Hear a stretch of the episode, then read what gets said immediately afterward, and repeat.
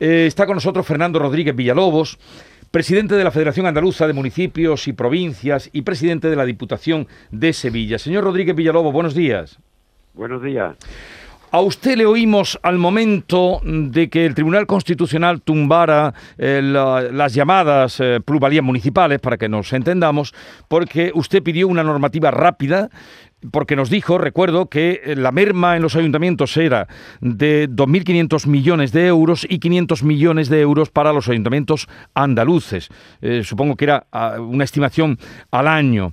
Eh, la normativa más rápida no ha podido ser, señor Rodríguez Villalobo. En 13 días ya está el decreto ley.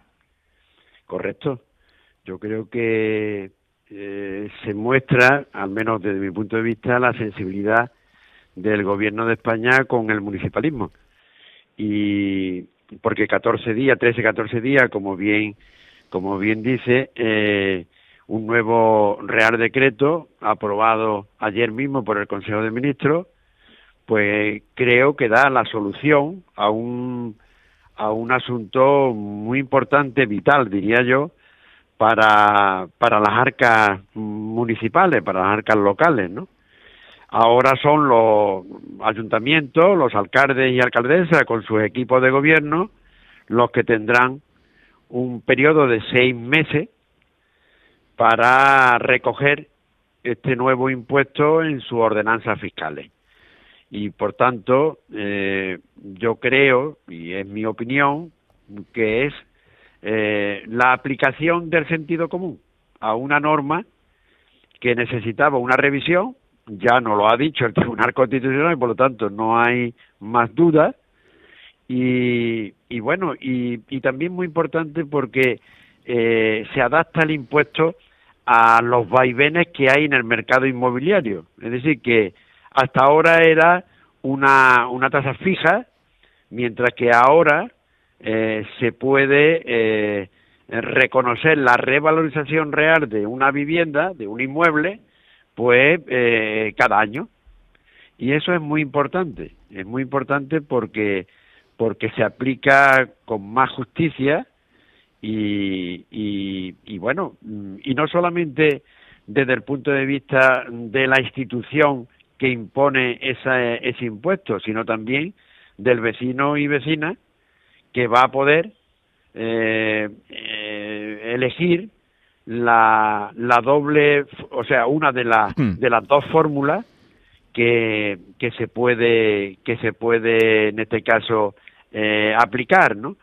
En definitiva, yo creo que mm, generosidad, diría yo, y altura de mira de un gobierno que, que bueno, que después de muchos años, años, pues eh, se ha visto la luz eh, al final del Sí. túnel, ¿no? Pero, eh, señor Rodríguez Villalobos, lástima que esa sensibilidad, y no hablo de este gobierno, sino que esto viene de lejos, Sí, no sí. se hubiera tenido cuando todo lo que usted ha dicho ahora, sentido común, sensibilidad, eh, justicia, se hubiera atendido a los ciudadanos que llegaban a los ayuntamientos diciendo he vendido por debajo de lo que me costó, he perdido, y sin embargo le clavaban la plusvalía. le clavaban la plusvalía porque no estaba bien regulado, porque hacíamos una cosa que no era correcta y punto. Es, decir que cuando se cuando hay errores hay que reconocerlos y hay que rectificarlos, ¿no?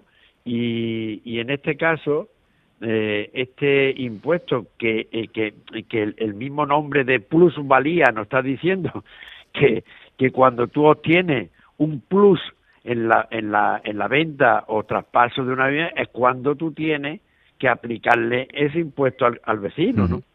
Y bueno, pues nunca es tarde si la dicha es buena, pienso yo, ¿no? Lo Sí. que hay que hacer es que de esos seis meses reducirlo al, a- al mínimo tiempo posible y aplicarlo con justicia y con sentido común, como estamos diciendo.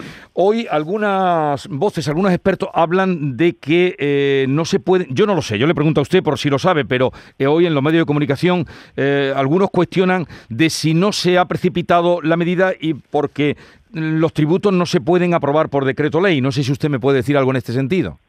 No, no le puedo decir porque desconozco desconozco ese detalle que me pregunta, pero mm, hombre precipitado, mm, no sé si es el, el término correcto, ¿no? porque llevamos años ya esperando esto como agua de mayo. Y, y, lo que está claro es que ese vacío en las arcas locales pues va a tener una repercusión negativa a la hora de aplicar los servicios, porque con estos con estos tributos el ayuntamiento lo que hace es pues pues prestar los servicios básicos a sus convecinos, ¿no? Yo, yo creo que, que mano a la obra que estamos hablando de que en la provincia de Sevilla, la cual tengo yo responsabilidad, estamos hablando de 10, 10,6 millones de euros aproximadamente. Eso el cálculo sí lo tengo sí lo tengo en, encima de mi mesa sí. y que y que en Andalucía son 500 millones y que en el y en España 2.500, es decir, que no estamos hablando de palabras menores. Sí, ¿no? sí. No, es mucho dinero. Eh, el roto que hacía en los ayuntamientos eh, es tremendo, ahí están los millones, pero también han sido muchos años eh, y muchas las quejas de los ciudadanos que se acercaban diciendo yo no he tenido ninguna ganancia, todo lo contrario he perdido. Bien, señor Rodríguez Villalobos, aprovechando que está usted con nosotros como veterano del socialismo andaluz, después del reciente congreso que se ha pasado en Torremolinos, ¿Llega la paz o, la paz estará hasta las elecciones, cuando lleguen?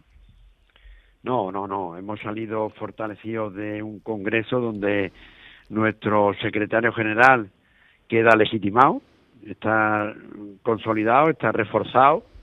84% de los delegados mm, mm, es un respaldo mm, muy mayoritario y, bueno, la ejecutiva regional, si se hace una foto, eh, se ve el talante integrador del secretario eh, regional, el, eh, Juan Espada, que ya ha demostrado en sus tareas institucionales que es un hombre conciliador, un hombre de, de que, que, llega a entendimiento con otras fuerzas políticas y, y bueno, yo creo que ahora lo que tenemos que los 46.000 militantes que conformamos la familia socialista en Andalucía, pues tenemos que dar el do de pecho y, y, llegar a calar de nuevo en nuestros conciudadanos, eh, porque eh, en todas las encuestas y en todos los, los, los,